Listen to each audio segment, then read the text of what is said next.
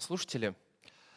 А, зовут меня Сергей Соловьев. Я историк, э, главный специалист Российского государственного архива социально-политической истории, старший научный сотрудник Института российской истории и уже много лет являюсь редактором сайта Шаламов.ру, а, один из создателей этого сайта и много, уже достаточно много лет занимаюсь исследованием творчества и биографии Варлама Тихоновича. 18 июня день рождения Шаламова, не просто день рождения, а 115 лет со дня рождения Варлама Тихоновича. В январе э, были памятные дни, связанные с 40-летием со дня его смерти, и тема сегодняшней лекции посвящена, конечно, этому э, событию. Э, вкратце сейчас я постараюсь сказать, о чем я дальше буду говорить. При этом я надеюсь, что часть нашего разговора будет не в форме моего монолога происходить, а в форме моих ответов на вопросы, возможно, дискуссии.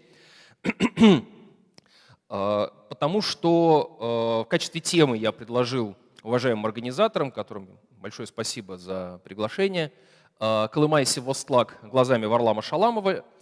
Литература и история». Дело в том, что колымские рассказы, прежде всего, конечно, колымские рассказы, это художественный текст, который, тем не менее, достаточно часто воспринимается как э, текст свидетельский, как текст мемуарный, каковым он ни в коем случае не является. Это довольно э, распространенная такая схема восприятия, которая, э, хотя довольно давно обсуждается в критическом плане э, и шаломоведами, как значит, такой неологизм возник, да, специалистами по биографии и творчеству Шаламова, и литературоведами отдельно, и историками, тем не менее этот стереотип существует. И он проявляется периодически в дискуссиях в медийной среде, и об этом тоже сегодня я э, постараюсь поговорить.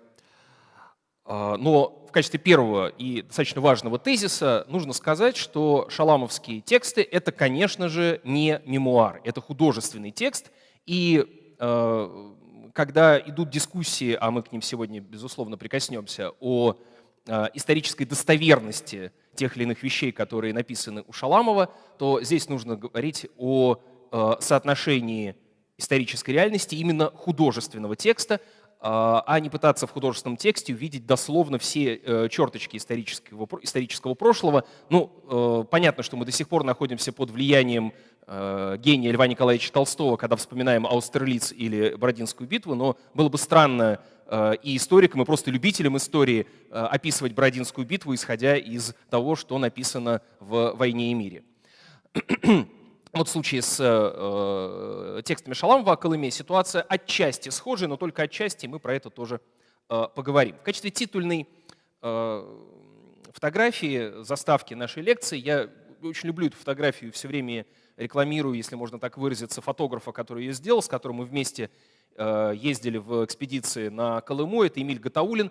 Три моста, здесь маленький экран, поэтому не очень видно, может быть, Э, э, три моста, которые отражают три эпохи жизни Колымы. Один мост, вот там он в отдалении, современный, другой слева – это мост, э, построенный каменный, ну, бетонный, уже в 50-е годы и тоже, скорее всего, заключенными. И на первом плане разваленный деревянный мост, который строился заключенными еще до войны, скорее всего, в 1936-1937 году. Это мосты на основной Колымской трассе, которую иногда просто называют трасса. И она, как и практически вся колымская инфраструктура, э, строилась в основном трудом заключенных, при участии, конечно, вольнонаемных, но э, в основном трудом заключенных. Вот эти три разных эпохи в истории Колымы, э, апогея системы Севостлага, затем ее постепенного смягчения и затем уже так сказать, постсоветского периода, они вот в, этом, вот в этой фотографии, как мне кажется, схвачены.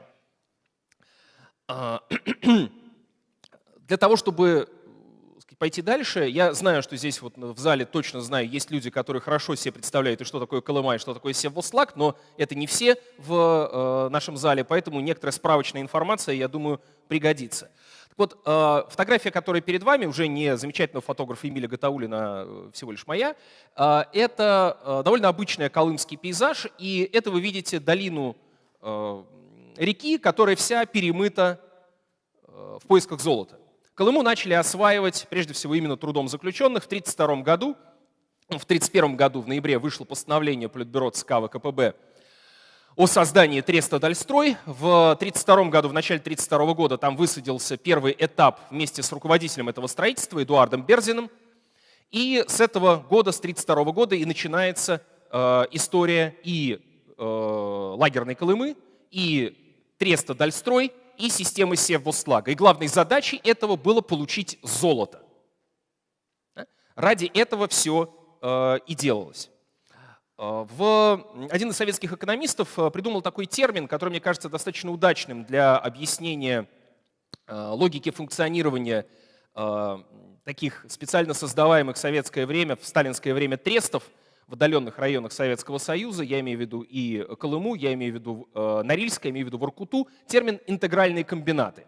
В советское время об использовании труда заключенных не писалось, конечно же, но то, что почему интегральный комбинат? Потому что огромная территория, в случае Колымы, я покажу через некоторое время карту, в нее входила на, э, в максимальный период развития 1 седьмая территории Советского Союза, ни много ни мало. А, а, создавались эти интегральные комбинаты для добычи того или иного стратегического э, полезного ископаемого. В случае Колымы золото, в случае Норильска, соответственно, никель, алюминий, в случае Воркуты, понятное дело, уголь.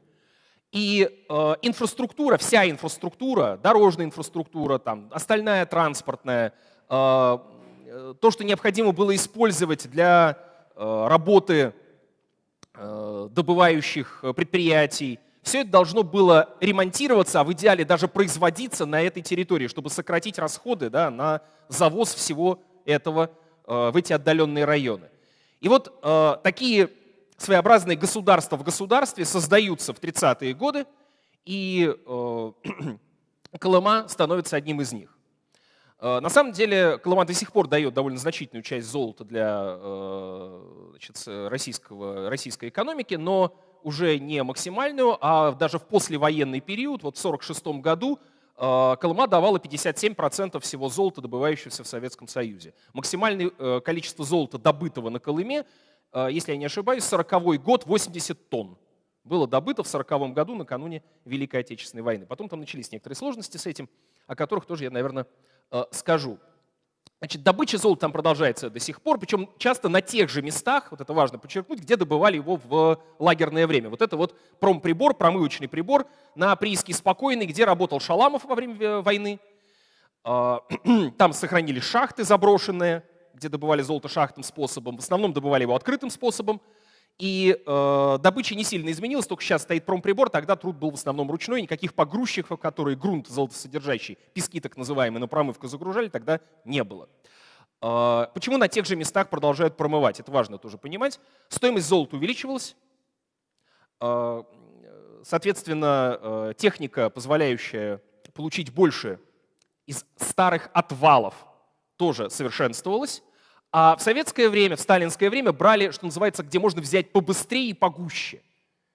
Да? Где это можно было, э, это, это металл, металл номер один, как его называли, главный металл, да, э, получить с наименьшими расходами и прежде всего используя неквалифицированную рабочую силу.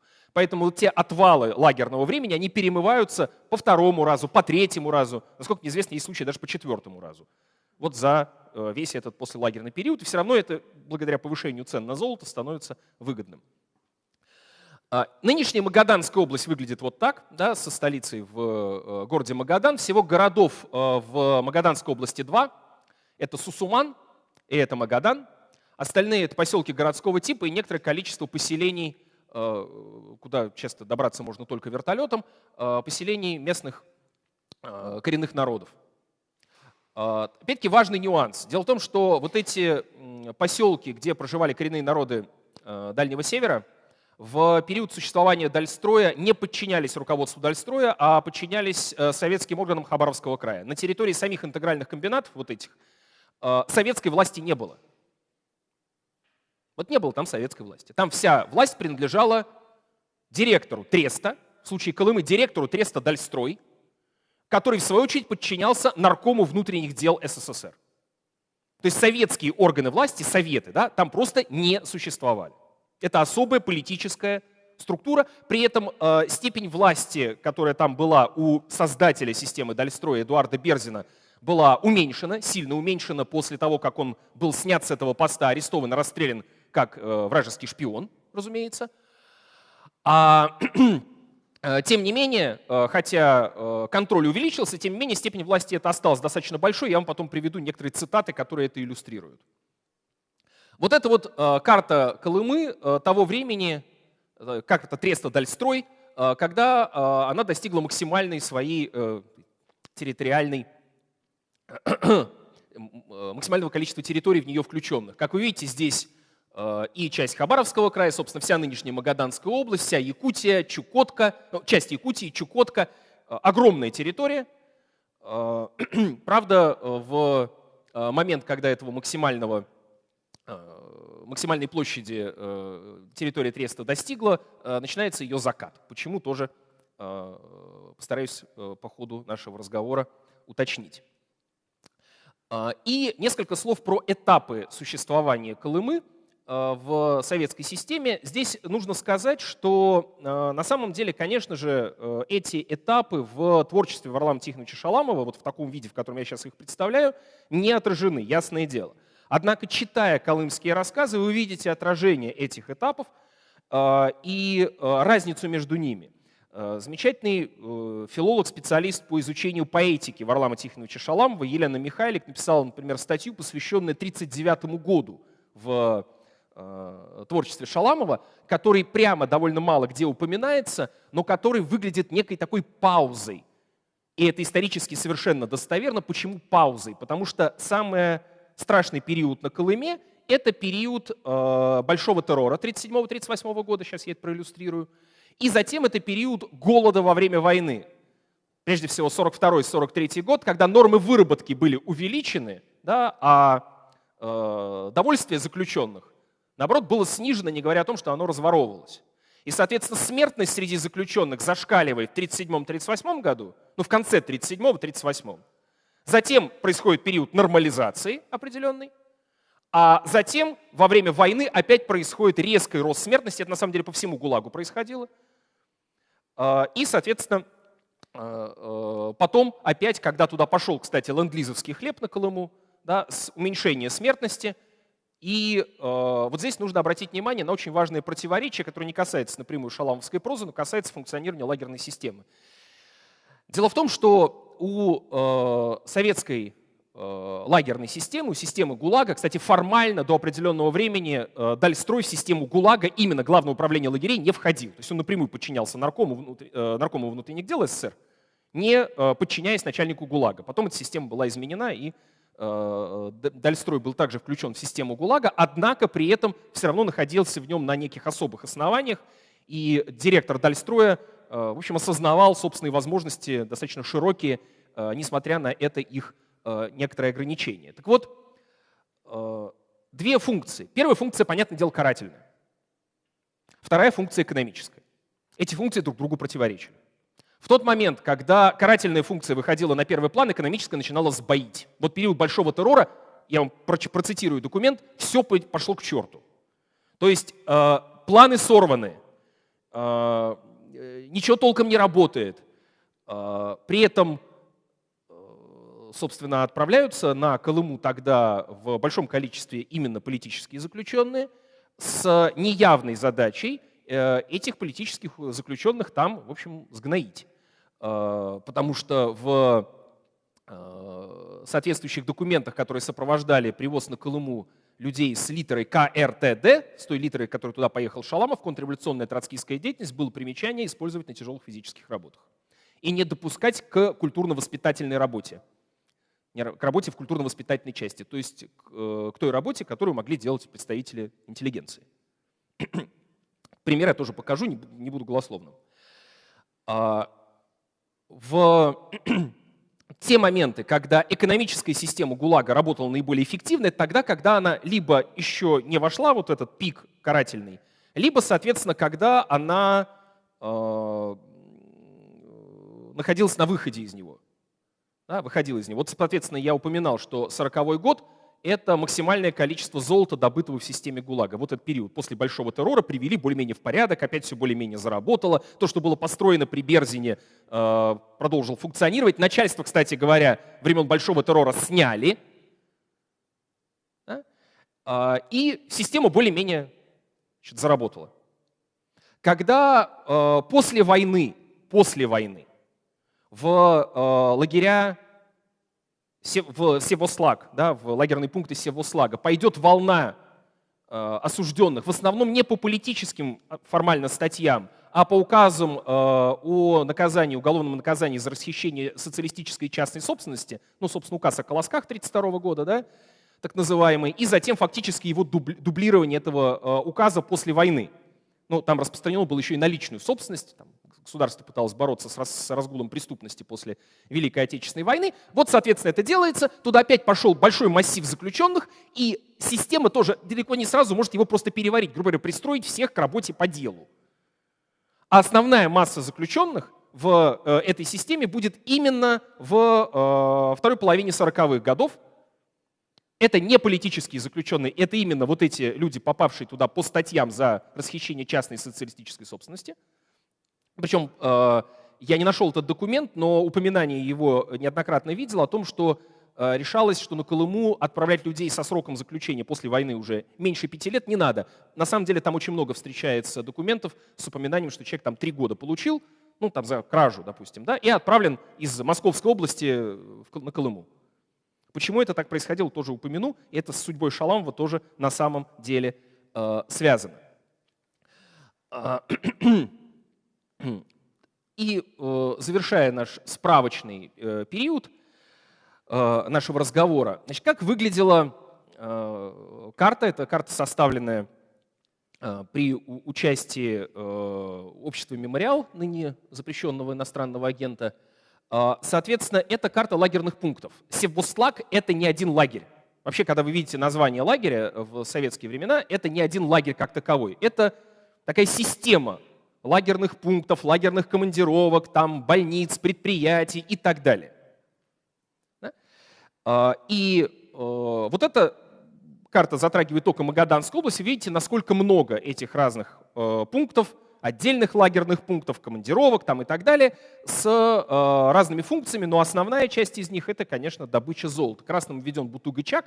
Почему Бутугачак? Потому что там добывался после войны некоторое время уран, уран там был довольно плохого качества, поэтому как только в Советском Союзе начали добывать уран в, так сказать, э, местах, где э, руда была более богатой, то его забросили. Но тогда, в конце 40-х годов, важно было получить уран хоть где-то, хоть какой-то, поэтому добывали его в Бутугачаге. При этом тоже масса мифов существует. Есть миф о том, что, собственно, вот там из-за радиации умирала масса людей, и даже какие-то жуткие фотографии с разрезанными черепами, где якобы происходили какие-то эксперименты над людьми. Никакого доказательства этому нет. А, э, фотографии там, ну, с моей точки зрения, это постановочные фотографии, то есть просто раскопали могильники и сделали фотографии. Э, я не, не готов э, это утверждать с полной категоричностью, но никаких следов да, каких-либо там, экспериментов или чего-то вроде этого там нет. Но смертность там была действительно высокой. Почему? Потому что там сплошные ветра.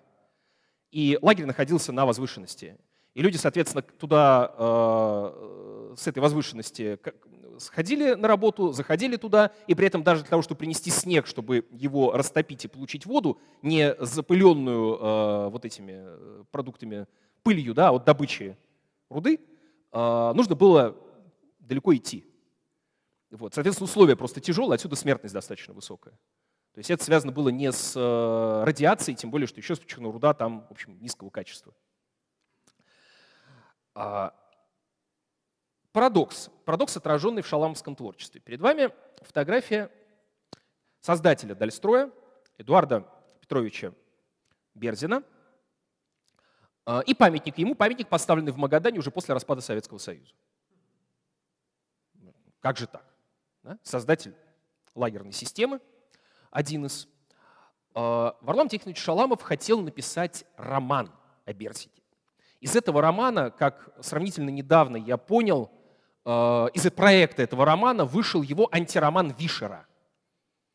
который посвящен своему, его первому лагерному сроку, который он бывал в североуральских лагерях, которые сначала назывались «Слон-2», соловецкие лагеря особого назначения, потом, когда система разрослась, э, то отдельно э, был создан лагерь «Вишлак». И э, Шаламов там работал, разработал на строительстве целлюлозно-бумажного комбината, химического комбината в Березняках, принимал участие в этой работе, был освобожден Э, раньше. Он получил три года лагерей за распространение так называемого завещания Ленина, как известно, письма к съезду. Э, правда, осужден он был не по политической статье, а по уголовной, как социально вредный элемент. Не социально опасный, да, а именно социально вредный элемент. По этой литере высылали из крупных городов и давали сравнительно небольшие сроки заключения рецидивистам, там, проституткам там, и так далее. Что для участника оппозиции было особенно оскорбительно, как вы понимаете. Э, так вот, Э, это был один из первых экспериментов по использованию, массовому использованию принудительного труда для нужд индустриализации.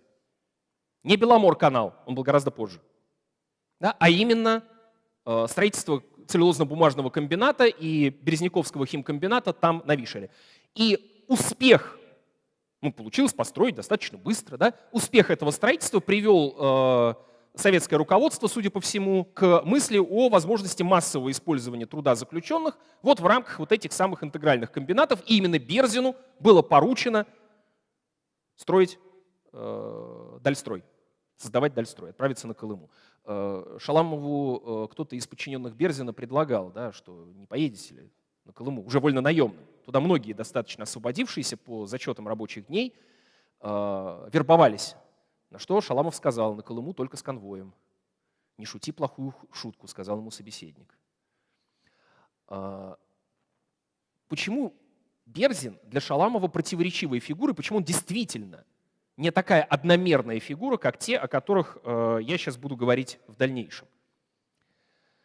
Берзин был выходцем из э, революционного поколения, латышский стрелок, да, э, принимавший участие в гражданской войне, а, который, по крайней мере, судя по разным воспоминаниям о его деятельности на Вишере, а, ну тут о гуманизме, я думаю, говорить нельзя, а по крайней мере о том, что а, он пытался не допускать излишней жестокости, это точно.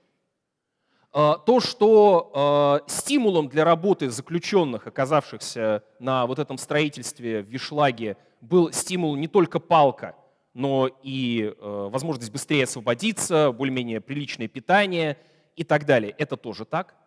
И то, что на Колыме, про это сам Шаламов пишет, да, что на Колыме при Берзине э, не было вышек, не было колючей проволоки вокруг лагерей. Была, была, это многих поражает, была самоохрана. Это когда заключенным раздавали оружие, чтобы обороняться, ну, разумеется, заключенным, вызывавшим доверие администрации, чтобы обороняться от медведей, которых на Колыме полно. Вот сейчас, если почитаете сводки, да, там медведи в города заходят, помойки разворовывают. Ну, чем меньше людей, тем больше медведей. А, тогда это тоже проблема, плюс э, обороняться от бежавших уголовников, блатных.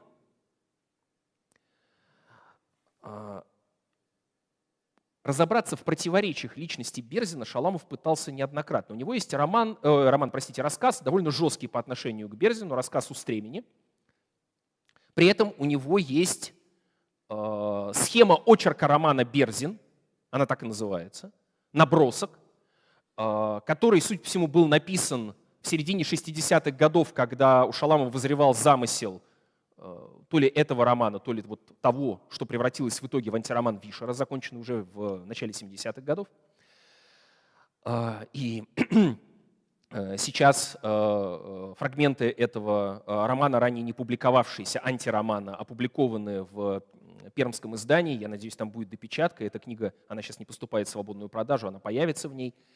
Так вот, э, в, этом, в этой схеме очерка романа описывается ситуация э, Берзина, который ждет расстрела в тюремной камере и вспоминает значит, свое прошлое. Вот я очень рекомендую почитать. Шаламов пытался разобраться в проблеме, серьезной проблеме, которая, например, меня очень сильно заботит как историка, как люди, которые, исходя из гуманистических ценностей, делали революцию, принимали в ней участие, превратились в создателей карательной лагерной системы. Для Шаламова это проблема. И э, Шаламов писал о самом себе, да, что я был участником огромной проигранной битвы за действительное обновление жизни, говоря о 20-х годах.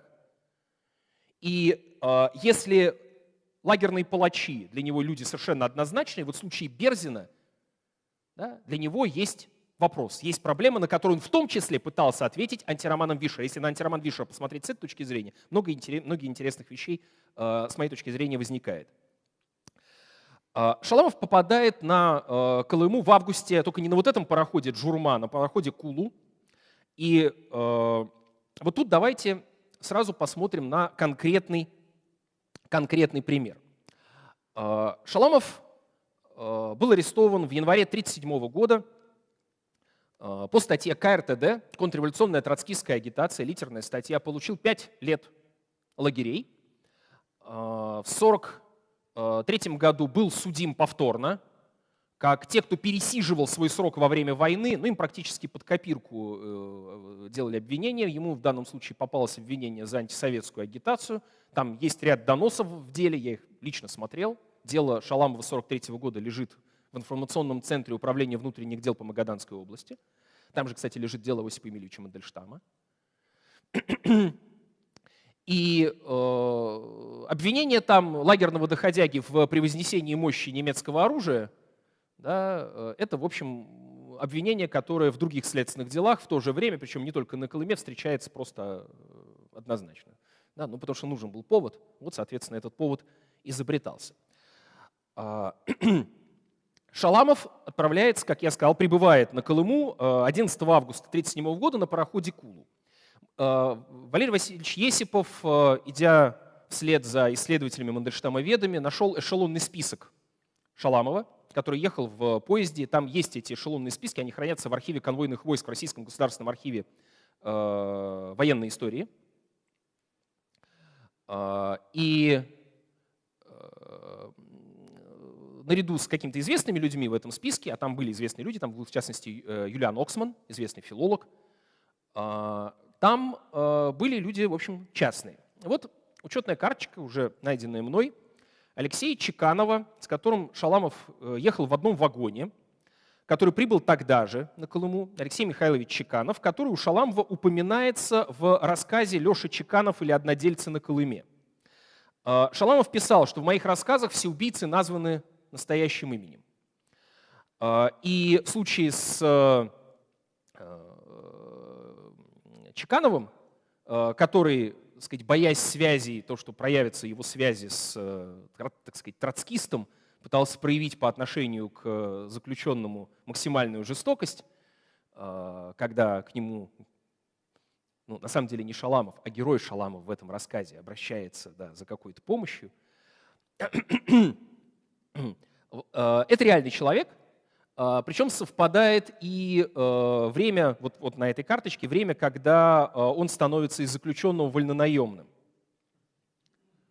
А, вообще вот этот поиск прототипов шаламовской прозы в архивах – это вещь не только интересная с чисто какой-то узкой исследовательской точки зрения, она еще интересна для того, чтобы понять, как из реальных фрагментов действительности Шаламов делает художественную прозу колымских рассказов.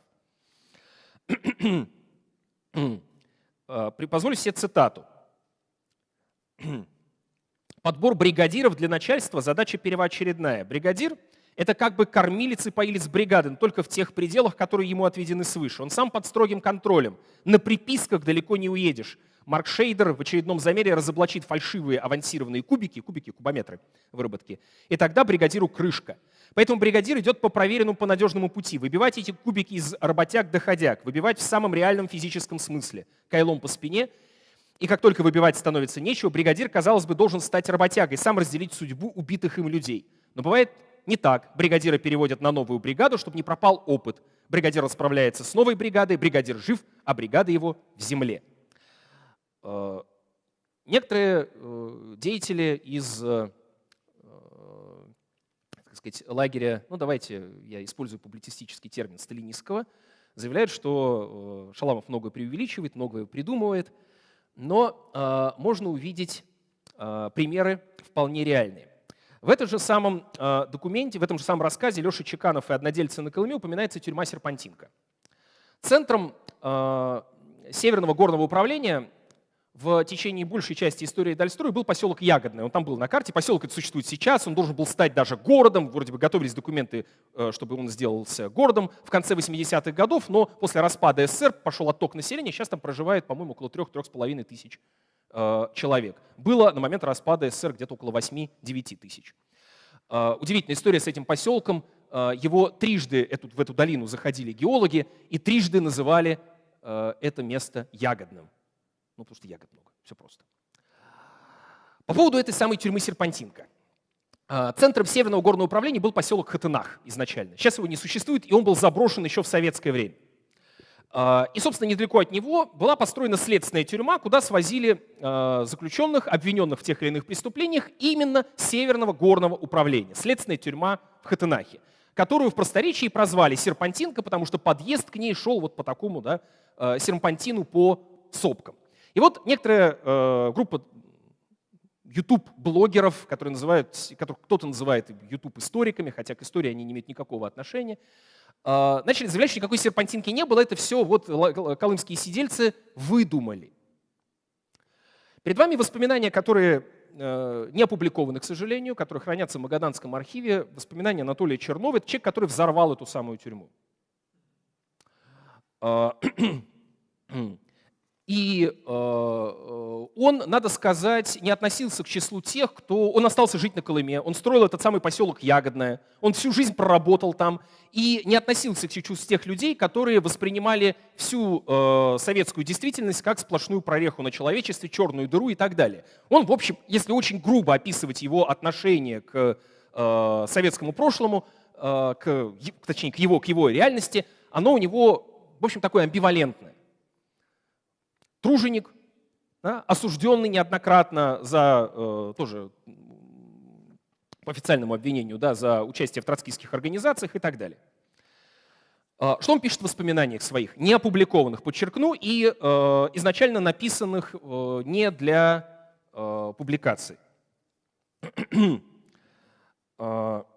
так вот, приехали в лагерь по свидетельству очевидцев под вечер четверо лейтенантов, изрядно пьяных. Это большой террор. Всю ночь, закрывшись в конторе, они перебирали тела тех заключенных, кто был осужден за КРТД, и чьи сроки близились к концу. Таких дел, говорят, у них было два мешка. Подбадривая себя спиртом, они вытаскивали каждое дело, смотрели год рождения, статью заключенного и выносили вердикт. Этого расстреляем, стар уже, этот еще молодой поработает. А после их отъезда в Магадан появился приказ, подобный тому, что я видел своими глазами в нашем лагере, когда расстреляли 96 заключенных. Кроме приказа пришли сотни уведомлений, а, подобных тому, что получил я. Дело в том, что срок моего заключения истек в феврале 1938 года, но никто меня, соответственно, не собирался освобождать. Знающие люди э, советовали мне молчать и ждать, что будет, поскольку очень часто бывало так. Начнет человек хлопотать о своем освобождении, а ему еще и больше срок припаяют или вышку дадут. А, вот этот эпизод да, о решении судеб людей лейтенантами может показаться совершенно фантастический. Я еще продолжу цитировать воспоминания Чернова, но сейчас процитирую другой документ. Чернов, Чернов. А, процитирую другой документ. Сейчас я немножко прогоню вперед. Вот, пропущу чуть-чуть. Вот, э, фотографии Ягодного, сделанные Черновым, но экран не очень большой, не очень видно. А, так, так. Простите, да, вот. Ну да, плохо видно, но я прочитаю. Я думаю, что стоит этот документ прочитать целиком, потому что этот документ – это не что иное, а, как а, докладная записка прокурора Советского Союза, тогда не было в 1938 году звания генеральный прокурор Панкратьева, который хранится в архиве, где я имею честь работать, в РГАСПИ, в фонде Вячеслава Михайловича Молотова. Докладная записка послана на имя Молотова и Сталина о проверке прокуратуры СССР обследования, рабо... обследования Севослага. О Севослаге. Я практически полностью, с вашего позволения, зачитаю этот документ. Он есть в интернете, но он так сказать, производит впечатление сочетанием содержания и стиля, на мой взгляд.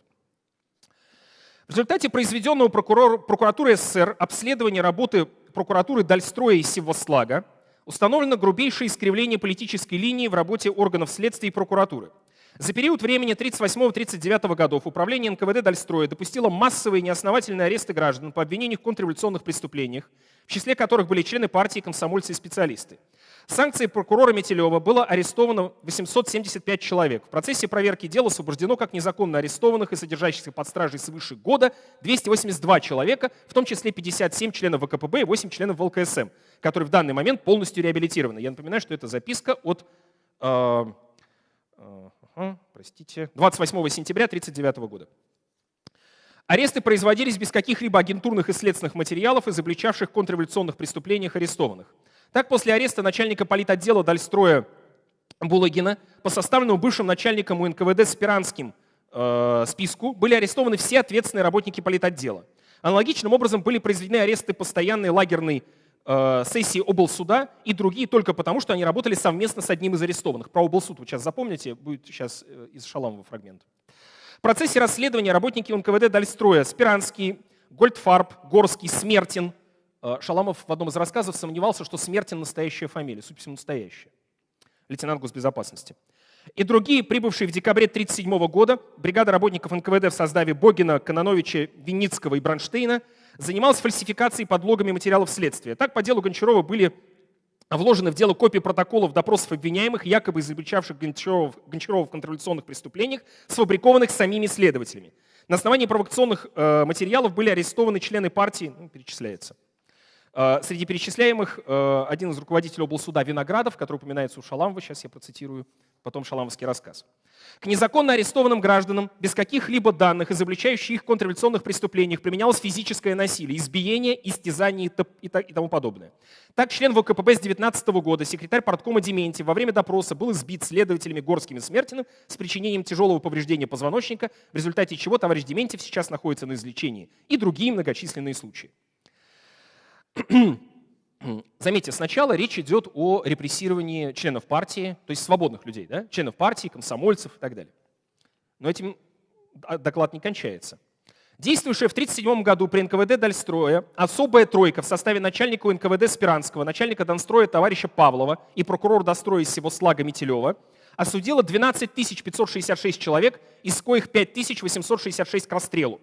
По проверенным на месте делам осужденных к лишению свободы установлено массовое неправильное осуждение без достаточных данных и просто за действия, не составляющие уголовно наказуемые преступления. Так, по делу номер такой-то, на основании непроверенных и неконкретных показаний одного свидетеля заключенного было осуждено 50 человек. По делу номер там, 8058 на основании показаний одного свидетеля заключенного осуждено 20 человек. Ну и так далее. Осуждены на 10 лет лишения свободы за отказ законтрактироваться на работу на Колыме бывшие заключенные такие-то. То есть просто отказались дальше работать на Колыме, хотели уехать на материк, да, и, соответственно, получили по 10 лет. А, дела рассматривались двумя членами тройки Спиранским и Метелевым. Судя по протоколам, товарищ Павлов, начальник Дальстроя, участвовал в двух-трех заседаниях тройки, а ряд протоколов Павлов отказался подписать как неправильные. А, ну, тут указывается такой э, тонкий момент, что э, несколько вот этих э, присланных на Колыму людей требовали показания на товарища Берию. Это была их серьезная ошибка явно. А, и вывод, соответственно, да, заключается следующий. Перед товарищем Берия ЛП поставлен вопрос о производстве расследования преступной, преступной деятельности работников УНКВД Дальстроя и работников бригады Центрального аппарата НКВД, имевший, э, извините, э, выезжавший в 1938 году на Колыму, и проверка дел осужденных тройкой НКВД по Дальстрою. Вот такой примечательный документ. Упоминались фамилии Виноградов, да? Упоминались юристы. У э, Шаламова есть рассказ из первого цикла колымских рассказов ну, простите, не из первого, не из первого цикла карынских рассказов, а, рассказ «Заговор юристов». «Заговор юристов», где описывается такая одиссея фактически а, главного героя, которого арестовывают, везут, он не понимает, что с ним будет, его завозят в том числе на серпантинку, и там принимает в кабинете товарищ Смертин. Заключенных а, были арестованы, и почему на них обратилось внимание? Значит, фрагмент допроса. Значит, на этот раз в тюрьме уже в Магадане, его до Магадана довезли. Дом Васькова, это тюрьма, построена одним из приближенных, ну его так называли, да, что он был начальником строительства. Товарищ Васьков э, принимал участие в строительства многих первых каменных зданий Магадана, в том числе была построена тюрьма, которую стали потом называть Дом Васькова. В этой тюрьме сейчас находится областная дума Магаданской области, в этом здании. Оно, правда, облицовано сайдингом, там старых фрагментов практически не видно, но, тем не менее, это здание, в отличие от многих других довоенных зданий э, Магадана, сохранилось.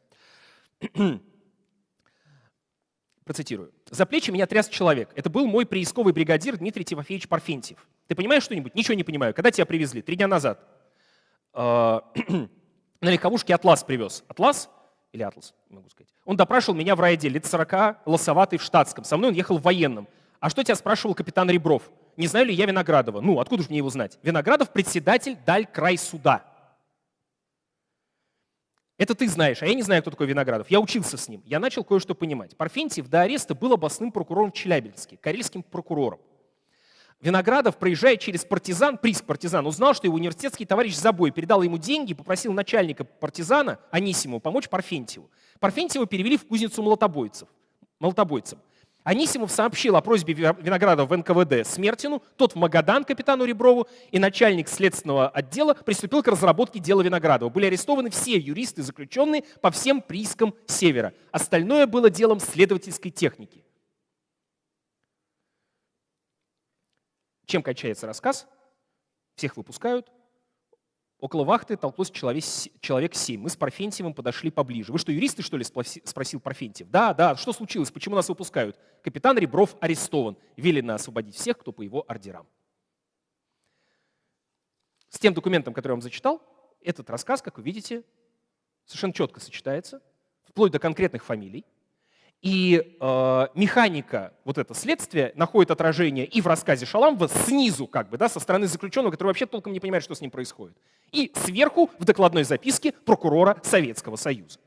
Но есть, что называется, и промежуточные документы. Я опять сейчас э, э, зачитаю достаточно большой фрагмент э, документа. Он выглядит, надо сказать, достаточно непрезентабельно, поэтому я его даже не стал э, использовать э, в презентации. Э, это такая простая машинопись с подписью, и э, тем не менее это удивительной важности документ, который хранится на этот раз в Магадане. Это докладная записка э, в окружком ВКПБ Хабаровского края, которая затем была приложена к документам, которые были посланы к Лаврентию Павловичу Берии. Что это за документ. Я процитирую несколько фрагментов. В дополнение моего письма от 16 апреля сего года на имя товарища Сталина считаю необходимым осветить ряд вопросов в работе руководства Дальстроя, в результате которого, по моему мнению, мы имеем настоящее положение в Дальстрое с выполнением плана по золотодобыче. Что имеется в виду? Срыв плана полный. Э, сам этот документ от февраля 1939 года. Не надо быть слишком умным человеком для того, чтобы еще весной увидеть, что план золотодобычи руководством Дальстроя будет сорван, если не изменится та система руководства, которая была в 1938 году, когда с приездом Павлова, это того самого Павлова, который упоминается как э, член тройки, и который, э, собственно, сменил э, Берзина в этом качестве, под лозунгом «все на горные работы, все на выполнение плана основного производства», основное производство – это золото,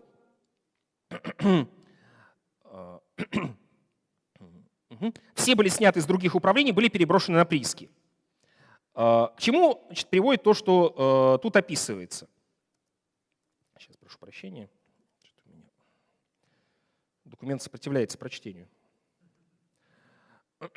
Все эти кажущиеся хорошие мероприятия привели сразу же к исключительно плохим результатам. Перенасыщенность людей, словечки-то какие, перенасыщенность людей и в разрезе, и в забое создавала пробку, не давала возможности развернуть фронт работы. Люди друг другу только мешали. Неподготовленность жилья составляла такое положение, что в тех палатках и бараках, где раньше помещалось 40-50 человек, стало жить по 100-120 человек. Столовые, рассчитанные на тысячи человек, стали кормить 2000-2500 человек, подавая пищу через окошки на улицу при 40-50 градусном морозе. В результате снятия лошадей с лак-обслуги бараки перестали отапливаться, кипяченая вода не подвозилась, пропускная способность бань уменьшилась при увеличении людей, продукты подвозились нерегулярно, питание значительно ухудшилось. А, к тому же учет выработки норм почти перестал существовать на отдельного лагерника, так как из учетных частей лагеря люди были направлены на работу в забои. Определение, определение категории питания лагерников стало произвольным. Лагерник, работавший по-стахановски по ударному, стал получать производственную норму, и наоборот, отрицательная часть лагеря, не выполнявшая норм выработки, получала по всяким «блатным» в кавычках законам лучшее питание, не работая в разрезе. Собственно, это блатные, это то, что у Шаламова рассказывается постоянно, как блатные получают нормы выработки обычных заключенных и за счет этого получают лучшее продовольственное довольствие. Это один из сквозных сюжетов колымских рассказов. Пожалуйста, в официальном документе. Э, еще один маленький нюанс. В этом документе слово «блатной» ставится в кавычки. Здесь маленькое э, отступление, связанное с тем, как публиковались колымские рассказы и что предстоит делать. Дело в том, что Шаламов всю блатную терминологию, вообще лагерную терминологию в колымских рассказах берет в кавычки. В большинстве публикаций, которые вы видите, кавычек нет. Потому что редакторы, еще поздние советские редакторы, и не только, э, и пост, там, в крупных издательствах, они считали, что они лучше знают. Ну, зачем тут кавычки по правилам русского языка? Да? Ну зачем? В слове доходяга или в слове блатной или еще в чем. Давайте их уберем. Ну не нужно же. Да? А, в некоторых публикациях они сохранялись, а в большинстве публикаций они снимались. А это а, на самом деле достаточно принципиальная вещь. Шаламов вот эту нечеловеческую терминологию, да, он специально берет в кавычки, да, отделяя от нормального человеческого языка, на мой взгляд. Помимо многочисленных так сказать, ошибок в пунктуации. Шаламов очень любил тире, например. Да, это для него важный авторский знак. Тоже в приправке это довольно часто убиралось. И вот это восстановление э, авторской пунктуации – это одна из задач так сказать, текстологической работы с колымскими рассказами, э, так же, как и восстановление вот этих пресловутых э, кавычек. Кстати говоря, я сам с этим сталкивался, когда я фрагмент там из Шаламова в, в одно издание отправлял, именно фрагмент, просто цитата в моей статье, там были кавычки, кавычки в итоге сняли. Вот эти вот в блатной терминологии. Так что бывает и такое. Э, продолжу цитировать.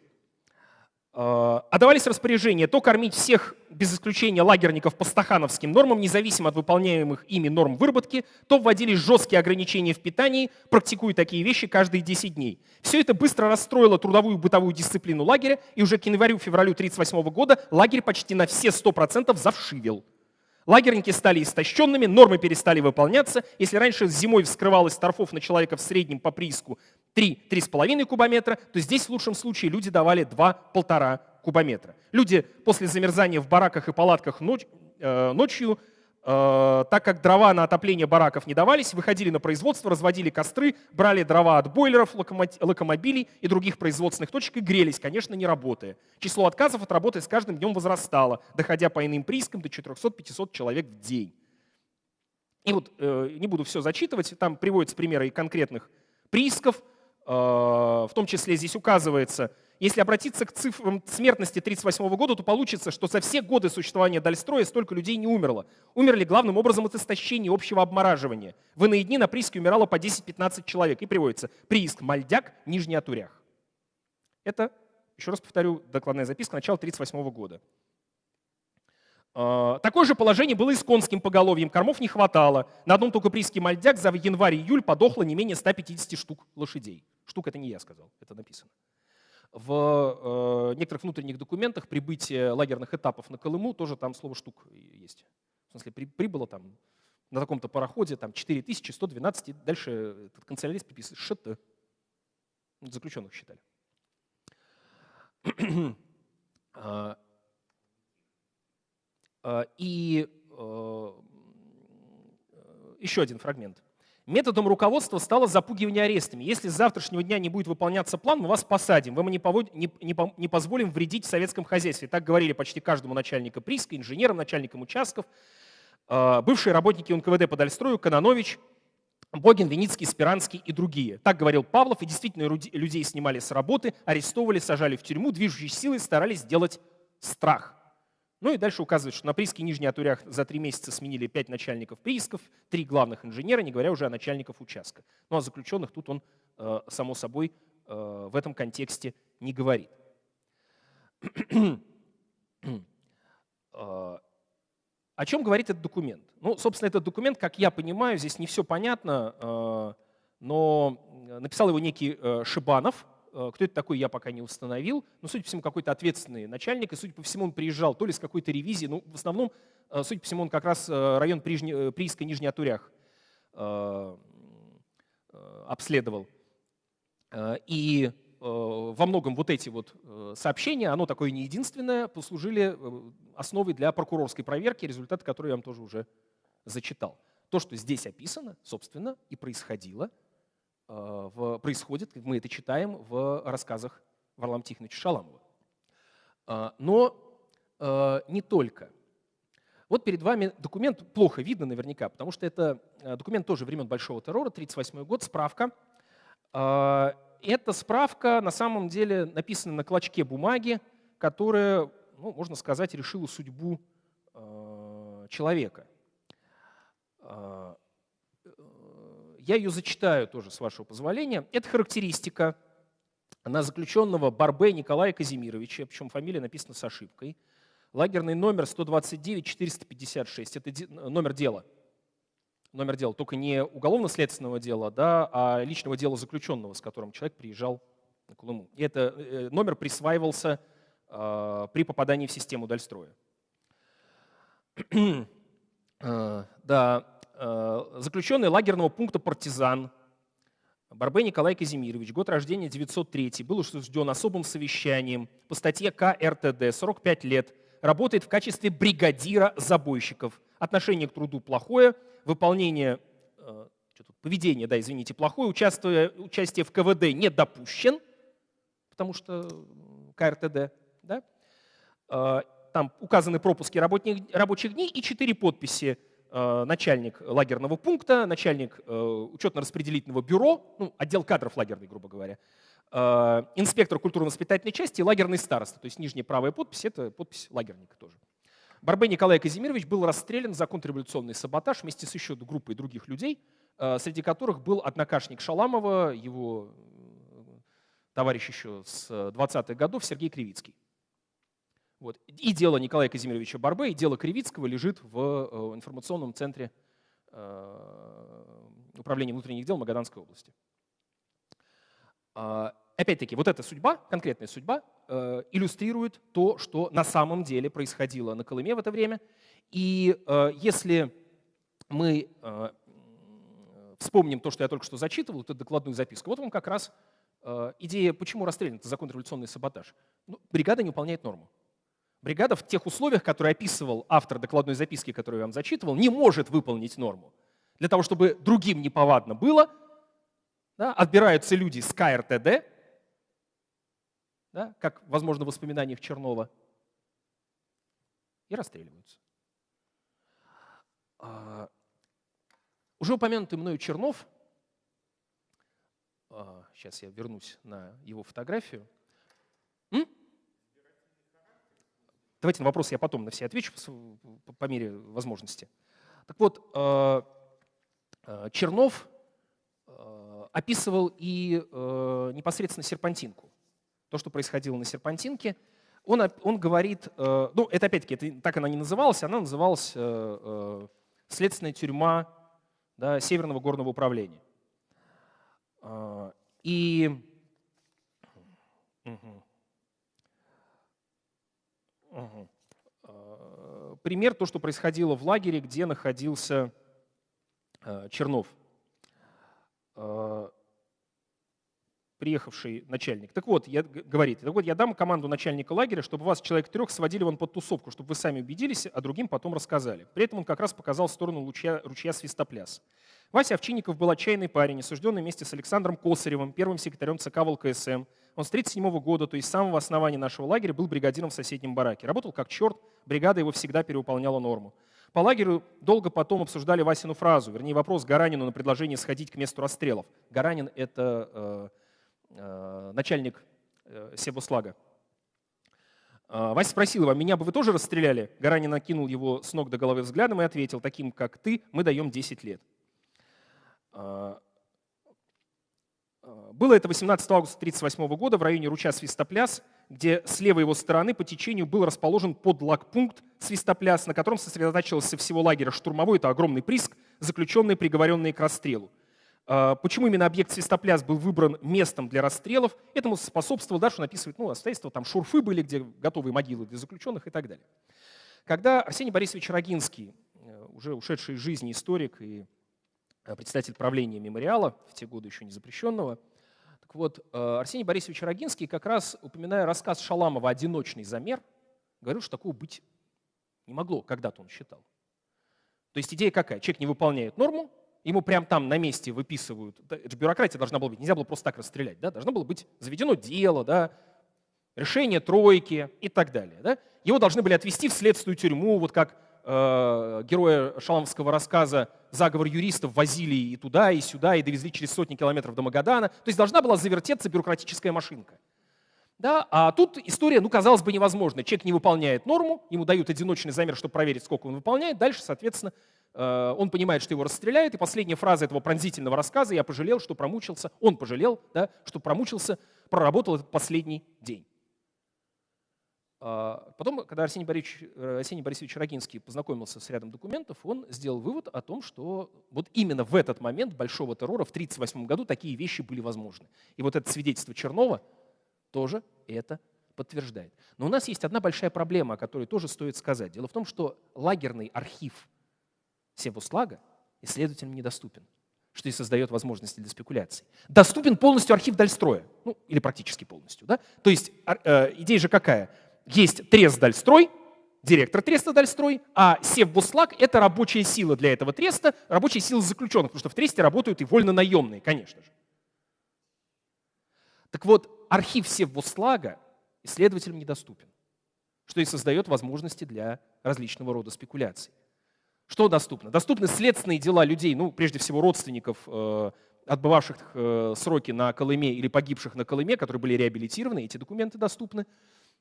А, доступны документы Дальстроя, и они публиковались колымскими историками, не только колымскими историками, неоднократно разные наборы, хотя там много всего еще интересного лежит в этих материалах, а, достойных, а, достойного публикации.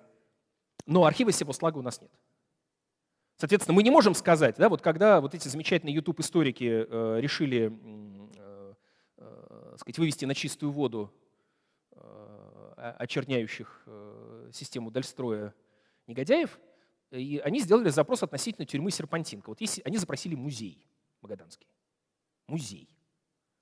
Да? Вот откуда в музее могут быть документы, которые до сих пор находятся на секретном хранении? Да? Я не знаю что конкретно, что им ответил музей, но ну, он ответил, судя по тому, что они зачитывали, что документов такого рода не имеется. Но логично было бы отослать их в архив, ну, как обычно, делаем мы, сотрудники архива, когда нам приходит запрос, э, а документов э, для того, чтобы ответить на этот запрос, в нашем архиве нет. Мы отвечаем, да, что в нашем архиве значит, документов на эту тему не хранится или не обнаружено, обратитесь туда-то и туда-то. Куда нужно в данном случае обращаться? В Государственный архив Магаданской области и в архив Федеральной службы безопасности. Скорее всего. А, конечно, когда у нас будут э, рассекречены все эти архивы, то, конечно же, целый ряд и мифов, разных мифов.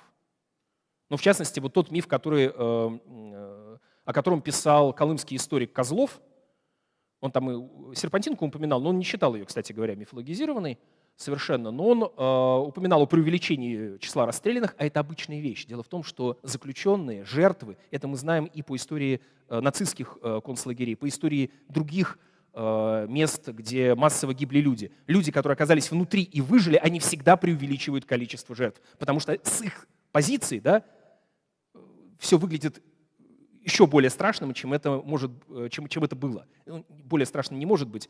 Э, количество жертв выглядит более многочисленным. Это обычная история совершенно. Это касается бывших советских военнопленных, которых спрашивали, а сколько вот сидело в твоем лагере? Он говорит, там, 10 тысяч. А мы знаем по немецким документам, что сидел 4 тысячи, например. Это обычная, нормальная история. Да? Естественно, для человеческого восприятия. А, и, э, конечно, здесь, э, если говорить об историческом анализе, необходимо уточнение. Но вот э, возможно будут эти уточнения только когда? Когда у нас будет база данных, общая база данных всех следственных дел за сталинский период. Ну, как вот объединенная база данных «Мемориал», база данных Министерства обороны по всем погибшим в Великой Отечественной войне, которая продолжает пополняться или по всем награжденным, база данных подвиг народа. Вот когда такая же база по тем же принципам составлена, у нас будет по заключенным. Причем по заключенным не только по политическим статьям, потому что существовала амальгама, когда заключенных уголовников судили по политической статье, в том числе за контрреволюционный саботаж 58 пункт 14, Или наоборот, соответственно, заключенных политических судили по уголовной статье.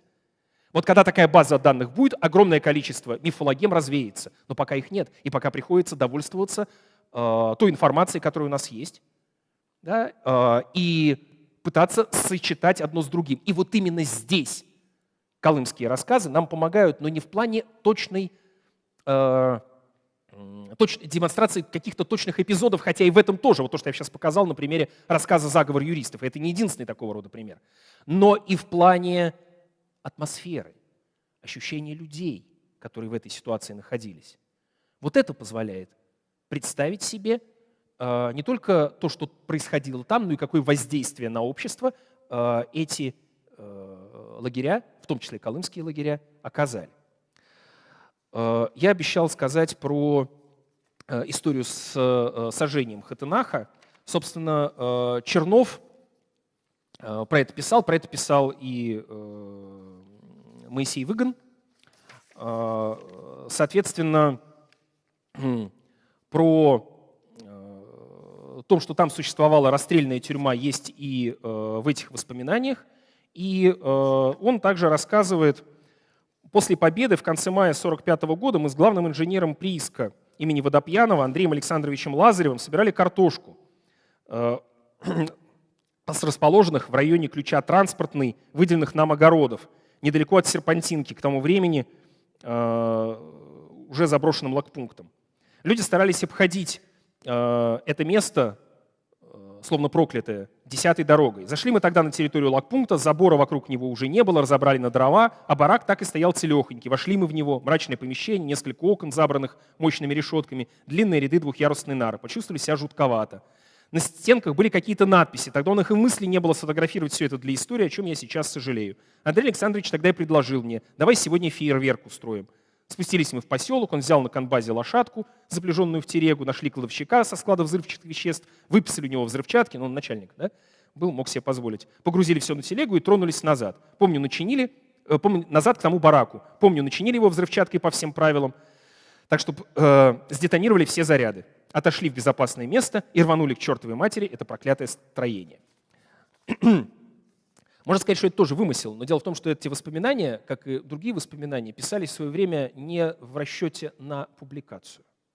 Воспоминания, э, недавно выпущенные в научном формате, благодаря э, внучке Александра Константиновича Воронского, которая сама родилась на Колыме, Татьяне Ивановне Исаевой, и филологу Э, Нины Михайловны Малыгины, подготовившей научный комментарий, вышли издание, и вышло издание «Золотой Колымы» Алексея Яроцкого. Если кто не читал, очень рекомендую, это ценнейший источник по истории Колымы и написанный тоже человеком, который совершенно не собирался использовать свой текст в каких-то идеологических основаниях. Он сознательно отказался переправлять его за границу, например. Э, это не значит, что те, кто отправляли за границу, чем-то хуже, да, но речь идет о том, что у человека не было задачи Э, политической, когда он написал эти воспоминания, так же, как у процитированного мною Чернова. А, можно, конечно, сказать, что ну, это же воспоминания, это все выдумки, но слишком много фактов совпадают, и когда таких фактов становится много, это очень серьезный вопрос э, для того, чтобы, серьезный повод для того, чтобы увериться в достоверности данного факта и ждать до тех пор, пока нам будут доступны непосредственно архивы. А, Следующий аспект, я э, постараюсь сейчас э, несколько ускориться, но следующий аспект, который я не могу не упомянуть, это то, что когда Шаламов писал свои рассказы, когда писались воспоминания, у этих людей было ощущение, что, я цитирую Шаламова, документы нашего прошлого уничтожены, караульные вышки спилены, на развалинах серпантинки процвел Иван Чай, цветок пожаров, цветок забвения, враг человеческой памяти. Дело в том, что действительно очень многие э, бывшие заключенные, не только Колымы, не только Севостлагой, были уверены в том, что документальной памяти о том, что с ними происходило, не осталось. И это э, накладывало отпечаток на то, как они писали и что они делали. Но когда мы э, читаем, тоже деталь, я сейчас не буду искать прямо точную цитату, у Шаламова в одном из рассказов упоминается четырехметровая колея, служащая на колеме, четырехметровая канава, служащая на, на Колыме дорогой. Фотография с Колымы, с Колымской трассы. Там только еще карманы делали, чтобы автомобили могли разъехаться. э, идя друг напротив, идя навстречу друг другу. А, вот таких зарисовок, которые по-настоящему понимаешь, вот когда видишь фотоматериалы, когда видишь подобного рода документы, тоже достаточно много, и ты осознаешь документальную точность подобных вещей. А, есть шаламовский рассказ, сейчас я пропущу некоторое количество фотографий, а, хотя вот это не пропущу, тоже маленький эпизод. Это э, фотография из отчетного альбома, как и предыдущая, это фотография из отчетного альбома, которые э, отправлялись в Москву, э, альбом отправлялся с Колымы, это шахта. В основном золото добывали на Колыме открытым способом, а это случай шахтный. Вот э, мне довелось, когда мы были-то в 16 по-моему, году, тоже с Эмилем Гатаулиным, у него наверняка остались фотографии, я вот у себя их, к сожалению, не нашел, э, побывать вместе, где три человека, служившие в армии, для того, чтобы заработать, для того, чтобы один из них не общаться с людьми, ну, после контузии, э, да, себе не доверял, они нашли вот такую заброшенную шахту, поставили брезентовую палатку, расчистили ее, Нашли вагонетки, вот такие же вагонетки, ну, прежде всего, основы для вагонеток, да? Починили рельсы и стали добывать там золото. Ну, официально, официально, сдавая его затем через э, крупную артель, находящуюся там в 10 километрах, да, но только артель работала только в теплый сезон, а они там круглый год сидели. Вот, мы там были у них, по-моему, в конце марта, температура была там минус 35, минус 40, нормально. И э, вот таких свидетельств тоже очень много рассыпано, но, к сожалению, эти свидетельства не э, музеифицируются практически. Вот сейчас, насколько я знаю, э, Государственный музей истории ГУЛАГа э, все-таки музеифицирует лагерь Днепровский на Колыме, но, возможно, будет музеифицироваться также лагерь Бутугачак, но вот эта проблема музеификации остатков лагерной жизни, она тоже достаточно важная. И фотофиксации, но это делается, и музеификации. Особенно с учетом того, что то, что осталось, стремительно разрушается. Я практически в любой аудитории стараюсь об этом говорить, надеюсь, что э, э, инициатив на эту тему будет больше. Я понимаю, что, гораздо, что масса проблем существует в нашем обществе, э, кроме сохранения памяти о лагерях, но здесь проблема очень простая, что если этого не сделать, то через поколение останется совсем ничтожное количество. Я вот тут про, э, мельком пролистнул фотографию лагерного кладбища. Видели, да, на траве просто такие э, таблички, на которых имена не видны. Да, это лагерное кладбище у прииска э, «Спокойный», э, которое найдено было относительно случайно одним из местных краеведов, и мы как раз, когда там оказались в 2014 году, были свидетелями установки памятного креста.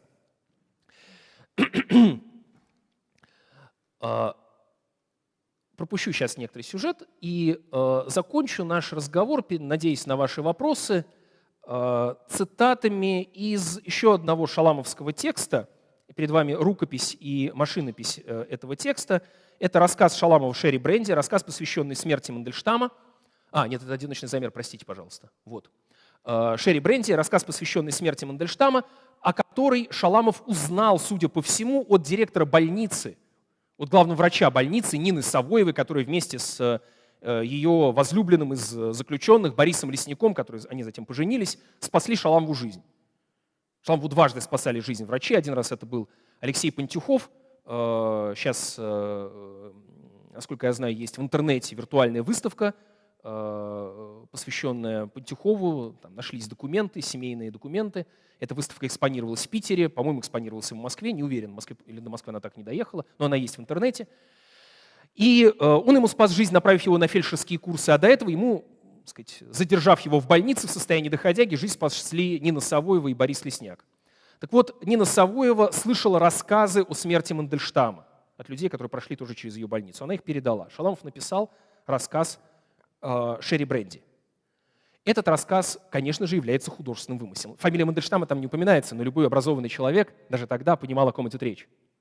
Правда, Шаламов читал этот рассказ в мае 1965 э, года в Московском университете. Он его читал под другим названием «Смерть поэта» сделав его более прозрачным. Обычно Шаламов, наоборот, делал названия своих рассказов и даже сборников более сложными для восприятия, заставляя читателя работать. Но при устном произнесении фактически своего такого художественного манифеста да, он предпочел дать ему прозрачное название и отослать к соответствующей традиции русской классической литературы.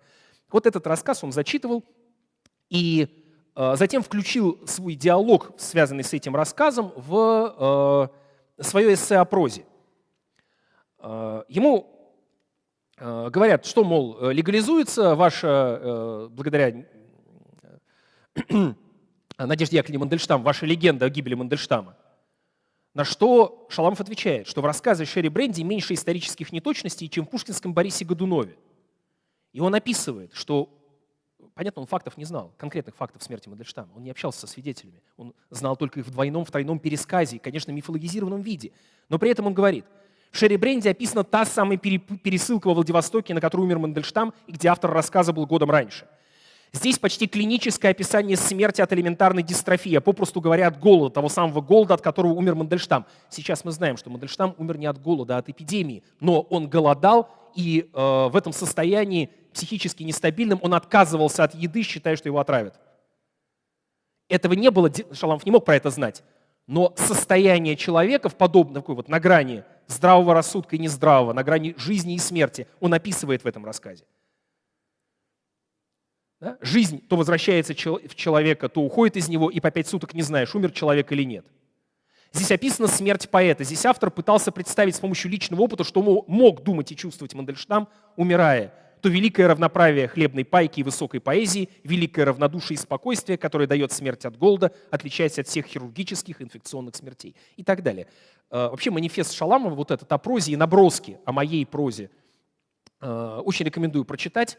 Э, желательно, правда, уже после того, как э, вы познакомились или познакомитесь с э, самими колымскими рассказами. Потому что лучше сначала самим подбирать ключ к двери, а уже потом использовать готовый.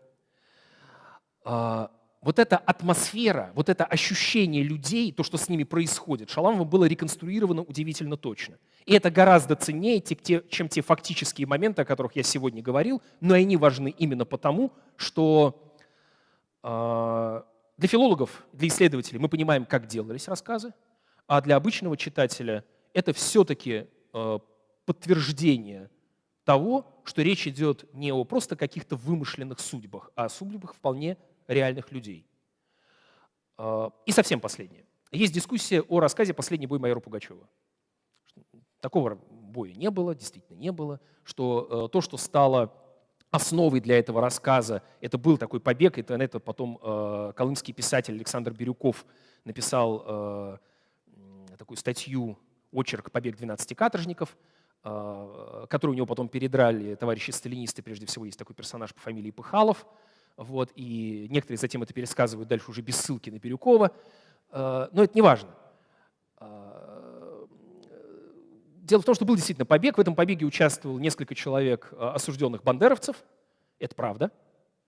Но дело в том, что ни про каких бандеровцев, ни про каких власовцев в самом рассказе Шаламова нет. Шаламов что делает? Он берет некий реальный эпизод, а эпизоды побега были разные на Колыме, и делает из этого художественный текст, да, который, как и в случае с «Войной и миром», совершенно бессмысленно выяснять. Да? А вот что конкретно здесь лежало в основе, пафос рассказа совершенно в другом. Пафос рассказа в сопротивлении насилию, сопротивление, которое приводит к смерти, но и при этом к свободе. Это важно. Попытки в этом смысле уязвить автора, что, мол, он взял за основу какую-то бандеровскую историю, ну, когда бы вы знали, из какого ссора. Да? Причем тут это вообще? Этого же-то в рассказе нет. Вот э, подобные претензии э, к шаламовской прозе, э, на самом деле, как мне кажется, связаны, с одной стороны, от ну, просто не очень высокого культурного уровня, а с другой стороны, из-за того, что эффект от его рассказов для читателя очень большой. И для того, чтобы его как-то дезавуировать, используются, в общем, не вполне, на мой взгляд, приличные, а с исторической точки зрения просто некорректные методы дискредитации. Я бы с большим удовольствием на эту тему вообще бы не говорил, да? но, к сожалению, мы живем не в информационном вакууме, поэтому говорить про такие вещи приходится. Ну вот давайте на этой фотографии мы остановимся. Я буду рад услышать ваши вопросы. Спасибо.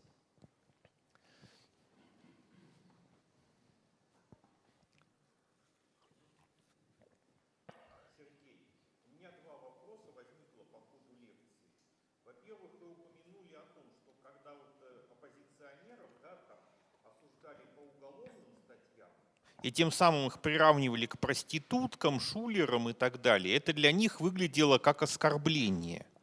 А это всегда было оскорбительным для оппозиционера? Или это только вот того времени касается, когда Шарлот? Для любого времени. Для любого времени. А, собственно, а, об отдельном режиме, отдельном содержа... за отдельный режим и отдельное содержание боролись а, политзаключенные народники еще в царских тюрьмах. И с нарушением этих принципов, в том числе из-за применения телесных наказаний к заключенным, были случаи коллективных самоубийств демонстративных для того, чтобы привлечь ну, к этому что? внимание и э, не допустить подобного обращения. Это старая вещь, это не, не сюжет, возникший только в сталинское время. А вопрос второй. Вот вы упомянули о двух юбилеях. 115 лет со дня рождения Шаламова да. и 40 лет со дня смерти. Да. А вот сам интерес к этой теме шаламовской, он вызван именно вот этими юбилеями, о которых вы упомянули? Ни в коем случае. Э, ну, в случае моем он вызван э, тем, что Колымские рассказы на меня в момент прочтения произвели гигантское впечатление. Это был 98 год. А. Вот. а сайт Шаламов.ру был создан э, э моими друзьями, коллегами и мной э, в 2008 году. И он с тех пор существует. И там выложены все тексты Шаламова, на данный момент опубликованные. То, что не выложено, выкладывается в том числе вот в реальном времени. А, и э, соответственно, к юбилеям. К юби... Понимаете, в чем дело? Самые интересные шаламовские события, связанные с его биографией, там фестиваль «Четвертая Вологда» в 2015 году или конференция в Москве, которую мы делали в 2011 году, потом конференция в Праге в 2013 году, они вообще к юбилеям были не приурочены. Шалам вообще не очень, знаете, к юбилеям как-то вписывается. Вот в этом году пытались с коллегами организовать тоже фестиваль «Четвертая Вологда» в Вологде, он не получился. Видимо, не надо юбилейной логике следовать. Значит, получится потом. Так что нет, нет. Понятно.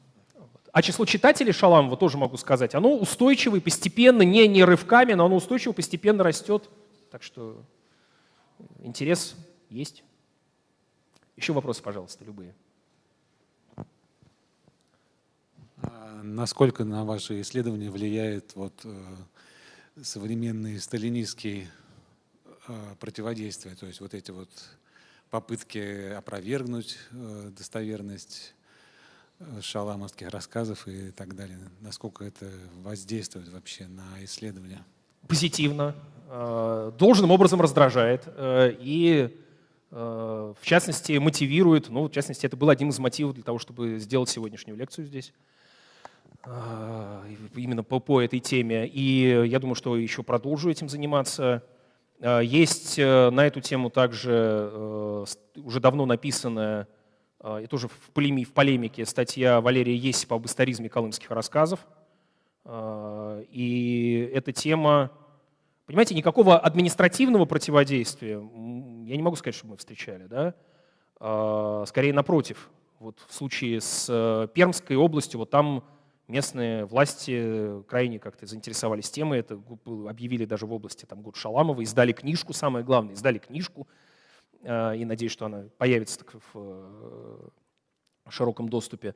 Так что я не скажу, что это противодействие. Я вообще за полемику, понимаете, полемику с кем угодно, только если она не ведется ну, какими-то совсем малоприличными способами. То есть я готов, например, там, с представителями противоположного лагеря встретиться в такой вот или в другой любой аудитории, да, и очно пополемизировать с фактами, с документами в руках. Давайте посмотрим, что получится. Вполне можно. Да, вот с историками там проблема некоторая, имеется в виду те, кто специализируется по IT-теме, да можно и с YouTube блог, почему нет?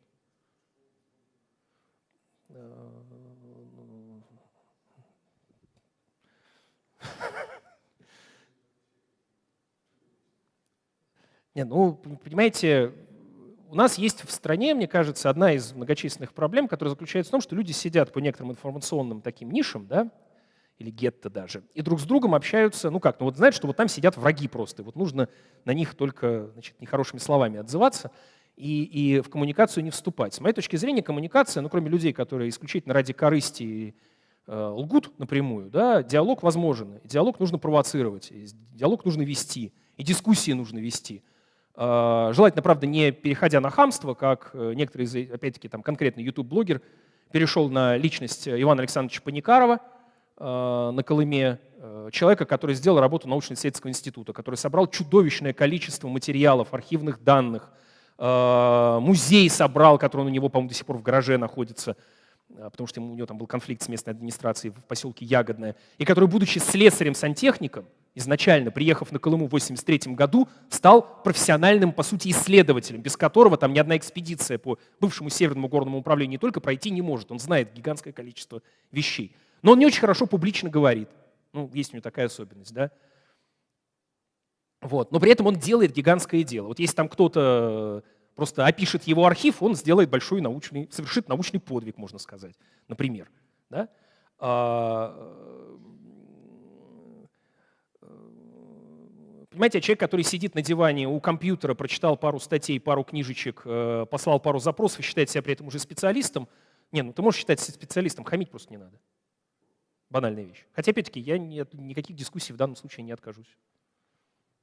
Если кто-то соберется, попробует. Да, пожалуйста. Там, по-моему, вот еще сзади был желающий, да. Угу. Сергей Михайлович, дело в том, что вот э, в 20 веке часто,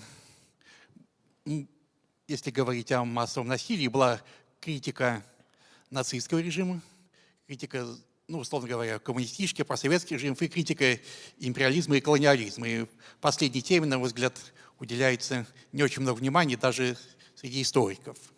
Просто какую можно провести аналогию между Колымой и колониализмом. Массовая, жесткая и патагонная экономическая эксплуатация, которая вела к массовым человеческим жертвам, и, соответственно, организаторы решали экономические проблемы своего государства. Как вы думаете, среди выдающихся европейских писателей были такие писатели, которые анализировали эту жесткую эксплуатацию времен колониализма, и их творчество послужило аналогом творчества Варлама Шаламова? Спасибо за вопрос. А, нужно сказать, что Шаламов, например, я, помню, как-то говорил на одной из лекций про это, э, называл Мультатули, голландского писателя, описавшего преступления голландцев в Юго-Восточной Азии, колониальные преступления, да, своим любимым Мультатули. Да? Вот, то есть он с этой традицией был хорошо знаком, а литература, разоблачавшая колониализм в Советском Союзе в 20-е и в 30-е годы издавалась в довольно большом количестве. Некоторые имена, в том числе Мультатули, сейчас являются фактически забытыми. А он был одним из первых, на самом деле, кто Э, эту тему так поднял. Э, с моей точки зрения... А, кстати, еще один человек, который писал о нацизме и который выводил нацизм именно из колониальных практик, это Ханна Аренд, между прочим. Из империалистических колониальных практик. Это именно Ханна Аренд. Ханна Аренд, в отличие от распространенного представления, была человеком довольно левых взглядов, она была близка к франкфуртской школе социальной философии – и э, критике империализма и нацизму как проявлению империализма она уделила довольно много страниц. А, что же касается э, моей позиции, то я считаю, что в данном случае аналогии, конечно, есть, и связаны они, да, с решением определенных экономических задач. Э, и, ну, по сути, знаете, такая колонии нет, но это такая внутренняя колония. Да? если можно так выразиться, а, с соответствующими методами эксплуатации. А, другое дело, что я еще раз хочу подчеркнуть, здесь очень важная особенность, что карательная составляющая экономическую перешибала да, в моменты обострения. Да, и вот это противоречие еще должно послужить э, поводом для исследований, на мой взгляд.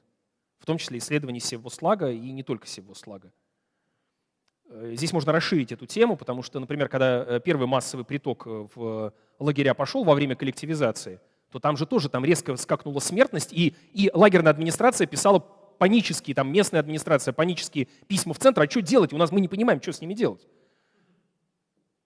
с этими людьми. Знаменитая Назинская трагедия, да, когда на острове сконцентрировали заключенных, и там дело дошло до людоедства, оно же произошло не потому, что специально кто-то хотел этих заключенных там уничтожить, а из-за чудовищного бардака, ну и, конечно же, э, обесценивания человеческой жизни. Это не было целенаправленным актом, вот, вот как там, загнать заключенных на остров, на реке, да, чтобы они там друг друга ели. Нет. Но это следствие того, что система не могла функционировать вот в таких условиях, и поэтому вот, вот происходило то, что происходило. Потом опять отладили более-менее, потом большой террор, ну и так далее.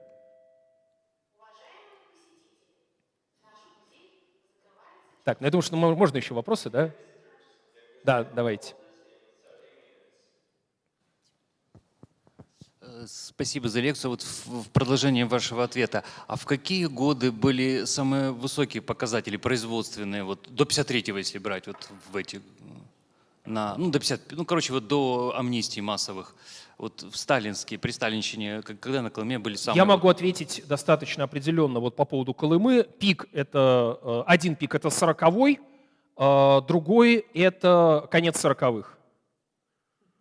Вот два периода. Антипик вы сказали? Первый пик да, производственный – это 40-й год на Колыме, и затем это конец 40-х. Конец 40-х. Э, Сергей Иванович, здравствуйте. Во-первых, эм, меня заинтересовал несколько вопросов, позвольте э, три задать. Вот э, я могу момент вам первый, меня очень заинтересовал вопрос с Панкратиевым. То есть я почитал пока что Википедии я так понял, что э, Михаил Иванович Панкратьев, как прокурор СССР, был с 31 мая 1939 года. Письмо датировано было 28 сентября. То есть я так понимаю, что несколько месяцев письмо, я имею в виду о результате проверки в северо-восточном лагере и так далее.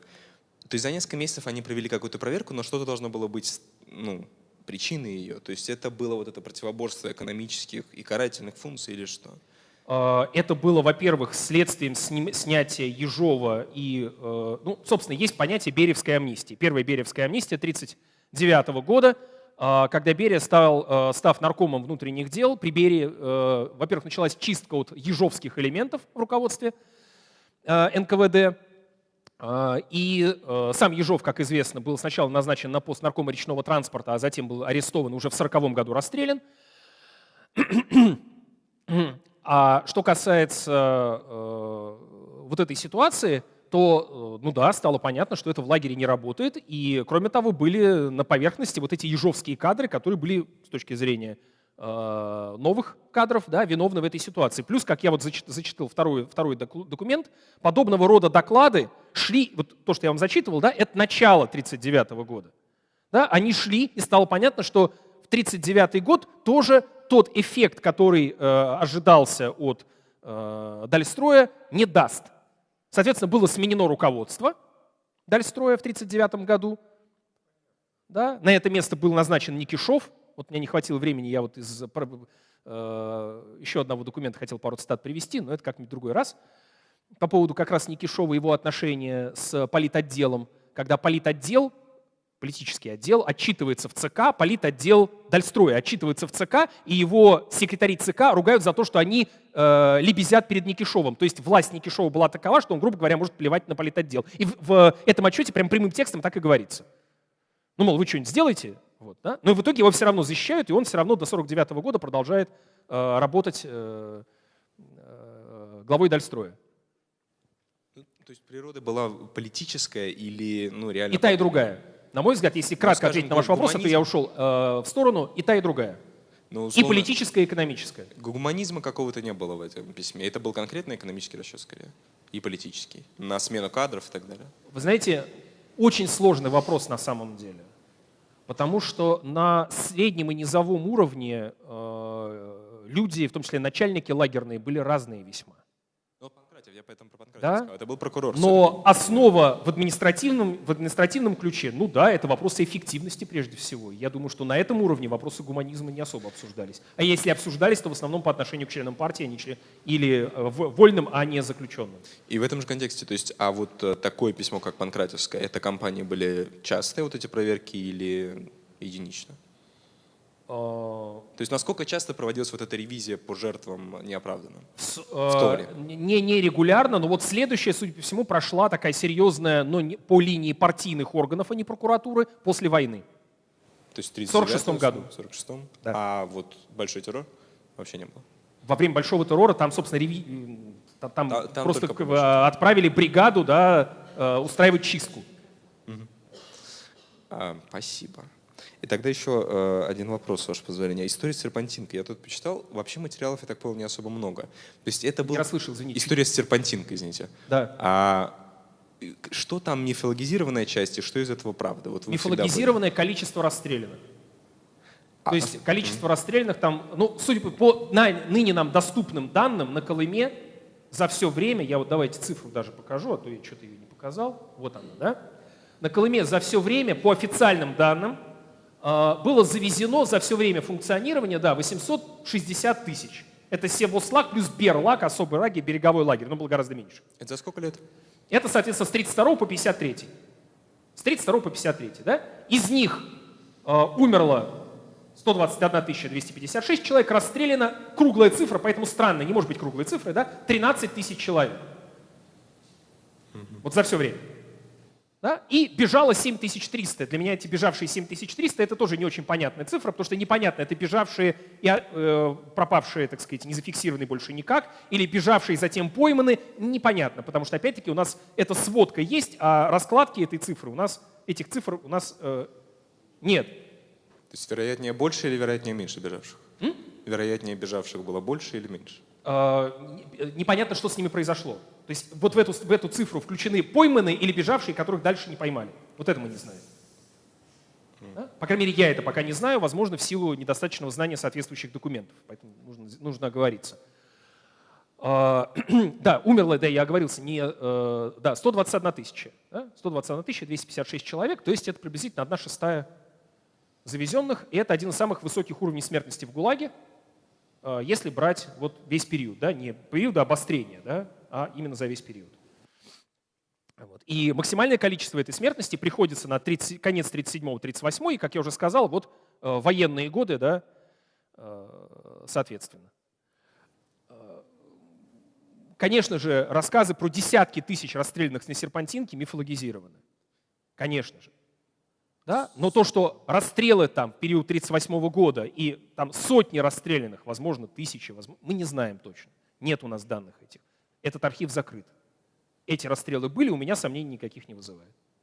То есть серпантинка, как природа ее в чем была? Это лагерь на территории Это всего следственная слага? тюрьма, соответственно, с лагпунктом при ней, где содержали заключенных, а, которые были арестованы, уже будучи заключенными, привезены туда на следствие, и затем там же ну, либо освобождены в, редких случаях, либо, соответственно, расстреляны, либо им был дан дополнительный срок, и они были отправлены в другие лагерные пункты. То есть это следственная тюрьма Севвустлага. Одна из. Она Другая была, в Магадане часть э, вопросов — это масштабы значит, Масштабы. Да. И, да, и еще одна вещь — местоположение. Потому что точно, где это находилось, действительно никто не знает. Та памятная стелла, которая была поставлена э, еще в самом конце Советского Союза, она стоит на условном месте. Потому что точно место не осталось. Очень много, очень много, во многих местах от лагерей не осталось вообще ничего, потому что это дерево, дерево — это материал. Это растаскивали на дрова, на строительство, колючую проволоку сворачивали, увозили. В некоторых случаях что-то осталось. В некоторых случаях найти могут только сторожилы, как в случае остатков лагеря «Спокойный». В некоторых случаях вообще ничего не осталось. Как-то так. А тогда, э, последний вопрос, извините. Давайте я постараюсь короче. Да. Да, это касается начала вашей лекции. То есть, э, если подытожить э, экономическую часть, там было золото. Вот Колымая была да. создана там, где она была, именно из-за золота. И какая часть вы сказали уран. Но это было неэффективно, а потом закрыли. А золото Они... когда там обнаружили? М? Золото когда там обнаружили? О, слушайте, это длинная история отдельная. Золото там... Э, там вообще ходили старатели из Японии, Китая, из Америки в 20-е годы еще. Там границы не было как таковой. 20 века да, 20 века. А слухи о том, что там много золота, начались с конца 19 века, на это есть такая отдельная история. И туда были посланы в конце 20-х годов две экспедиции, экспедиции Билибина и Цареградского, э, которые, собственно, обнаружили, они прошли маршрутом, обнаружили действительно очень высокие запасы, большие запасы золота. И по результатам этих двух э, экспедиций, первой Колымской экспедиции и второй Колымской экспедиции, было принято решение о промышленном освоении золота на Колыме. В конце 20-х, начале 30-х годов. Кто-то предложил использовать труд заключенных. Да, НКВД. Ну, собственно, эксперимент был уже удачный, да, поэтому, да. Все, спасибо. Сейчас вот молодой человек, и я постараюсь сейчас совсем. Да, Сергей Михайлович, спасибо большое за лекцию. Я хотел задать вопрос исключительно с точки зрения э, институциональной. То есть, э, опять же, возвращаясь э, к докладу Панкратьева, после того, как э, они, э, этот, эти самые доклады доходили до руководства Советским Союзом, э, то есть, как вы уже отметили, освобождались невинно заключенные, снимались с должностей люди, а совершенствовалась ли сама система лагерей? Спасибо. А, во-первых, освобождались далеко не все невинно заключенные. Во-вторых, в основном кого освободили вот во время Бериевской амнистии? Кого уже арестовали, но следствие на которых не было закончено. Помните рассказ «Заговор юристов»? Да, следствие началось, но еще не осудили. Некоторым сократили сроки. Было тоже такое сокращение сроков. Но сказать, что вот всех невинно осужденных при Ежове, при Берии выпустили, это, мягко говоря, сильное преувеличение. Да? Но хотя амнистия была масштабной, да, то есть это есть разные оценки ее, но более 200 тысяч человек, которые были либо выпущены, либо реабилитированы, либо сроки были сокращены. Значит, это э, одна история. Что касается лагерной системы, сказать, что она совершенствовалась, ну как, в определенной степени она совершенствовалась по мере выполнения задач тех или иных, по, мере подбора кадров, но сказать, что она гуманизировалась при этом, затруднительно, крайне. Э, и вот ситуация времен войны это очень хорошо показала. Но это тоже это отдельный сюжет, на самом деле, на который мне очень сложно ответить в двух строчках. Пожалуй, я еще поблагодарю вас за вопрос и постараюсь отдельно над этим вопросом подумать. Вот, молодой человек еще. Сейчас, микрофон. Это было в дополнение к вопросу о серпантинке. Вы сказали, да. что а, это был а, следственный... Ну, следственный. Следственная тюрьма и лагпункт при ней, да. Магадан. действия осуждались и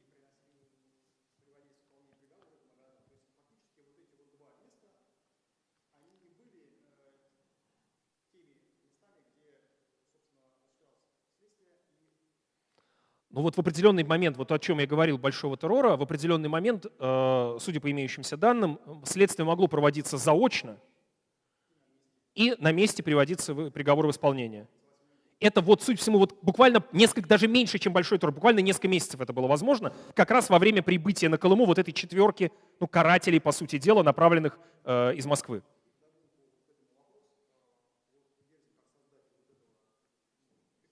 экономического, так сказать, угу. освоения Колымы. Вот он потерял свое, э, свое положение и потом арестован и расстрелян. Это вот в рамках вот 1937 году, собственно. А, это не по результатам разгребания который Нет, вот ты, Берзин, давайте я просто хронологию не упомянул. Значит, mm-hmm. Берзин был дальше, соответственно, э, э, сейчас я даже, где-то у меня это должны быть эти персонажи, вот они, да. Э, Карп Александрович Павлов, вот при котором большой террор, собственно, был, и который был членом тройки. Вот есть тоже заблуждение, ходило среди заключенных истории, что Гаранин был членом тройки. Гаранин, начальник Севуслага, членом тройки не был по Дальстрою. И даже Шаламов писал, что сам Гаранин лично не расстреливал. Про это про него часто говорили. Не знаем мы на самом деле, расстреливал он точно лично или нет. Да, но то, что это сильно молва преувеличивала, поскольку он много ездил, встречался, жестко высказывался, вот как процитированном мною фрагменте, да, это получило свое распространение. А дальше вот была эра Никишова, который до конца 1948 года соответственно, находился на посту руководителя Дальстроя, а дальше э, роль вот, э, э, главы Дальстроя стала еще больше снижаться, и таким вот местным царьком он перестал быть. В отчете по поводу Никишова, отчете политуправления говорится, что вот у Никишова там с значит, моральными вещами нехорошо, он любовницу просто завел, и с ней вместе ездил. Это, кстати, отражено тоже вот Никишов и Гридасова в шаламовских рассказах, и не только, про это хорошо знали. Э, про то, что подходы к Никишову через нее нужно определенные проводить и так далее. Это все тоже было. Э, но при этом это не привело, несмотря на э, разбор этого в ЦК, да, у нас сохранился просто стенограмма обсуждения доклада политуправления Дальстроя в ЦК ВКПБ, да, проверки того, что происходило, и там один из самых болезненных моментов, то, что Никишов, грубо говоря, плевать хотел на политуправление. Вот. А, это не привело к его снятию, и, судя по всему, привело только к какой-то минимальной корректировке. Позднее эта ситуация э, меняется. Берзина снимают в 1937 году, его расстреливают как шпиона, э, и э, Берзин действительно э, те методы, которые стали использоваться э, после него, я не думаю, что из каких-то сугубо гуманистических соображений. Он просто считал, что это и неэффективно, и он э, по своей генеалогии просто не принадлежал к тому поколению, которое осуществляло 37-38 год. По генеалогии, конечно же, э, так сказать, политической, да, интеллектуальной, если можно так выразиться. На эту тему есть биографические данные, есть документы. А, и то, что, еще раз подчеркну, то, что эта фигура противоречивая, Шаламовым было схвачено. И он хотел понять на примере этой фигуры, как вот да, это получается, как человек превращается в организатора репрессивной системы, да, которая сама же его затем и уничтожает. Вот. Нет, нет, Павлова, э, Павлова э, сняли, да, сильно с понижением. Нет, его не расстреляли. Гаранина осудили, но он умер в тюрьме. В э, фильме Дудя «Колыма. Родина нашего страха», фильм, который меня вызвал крайне отрицательные эмоции, потому что это клюква в значительном части мест. Там почему-то какой-то экскурсовод хипстер рассказывает, что Гаранина тоже на Колыме осудили, и там его съели заключенный, уйдя в побег. Он, известно его дело, он умер в Печор-лаге. Умер. Никто не ел. Вот зачем вот это надо, вот я не очень понимаю.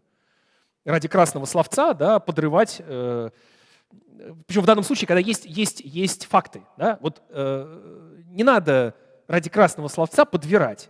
Да, вот даже если очень хочется. Вот не надо. Ни с какой политической стороны. Вот, это важно.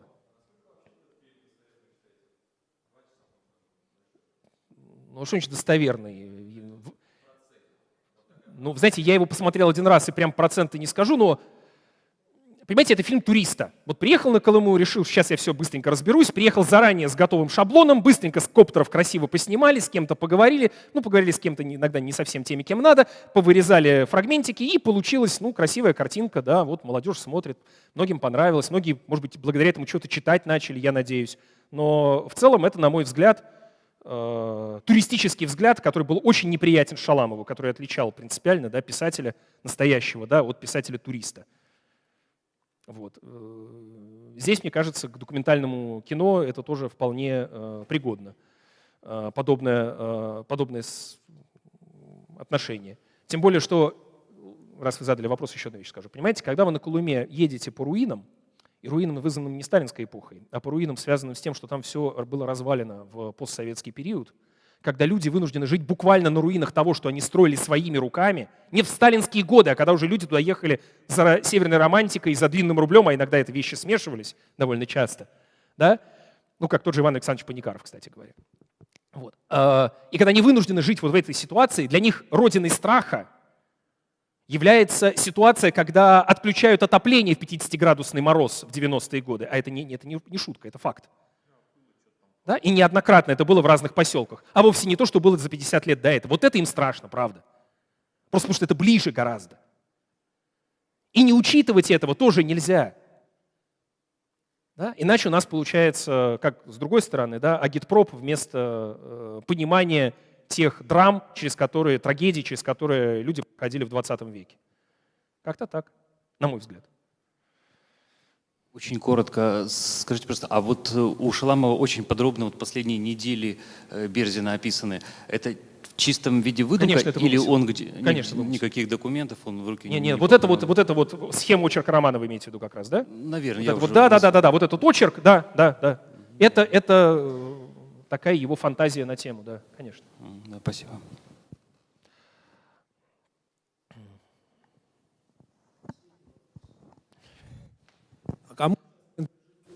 Права на документальный фильм «Несколько моих жизней»? Возможно ли его показ по каналу «Культура», например? «Несколько моих жизней» Александра Свиридовой вы имеете в виду? Да, лучший фильм о Шаламове, 90-й год. Э, мне сложно сказать. Фильм делал Александра Свиридова и э, Андрей Растов, э, наверное, Александре Свиридовой принадлежит. Именно Но можно поэтому... у нее спросить, она есть в Фейсбуке, насколько я знаю. именно поэтому его и не показывают. Канал «Культура». Не могу сказать. Я хотя к каналу «Культура» имею отношение небольшое в качестве ведущего, но к редакционной политике никакого отношения. Так что э, там разные епархии. Ну, я могу спросить, но вряд ли мне что-то ответит. Спасибо большое за внимание. Спасибо музею за приглашение.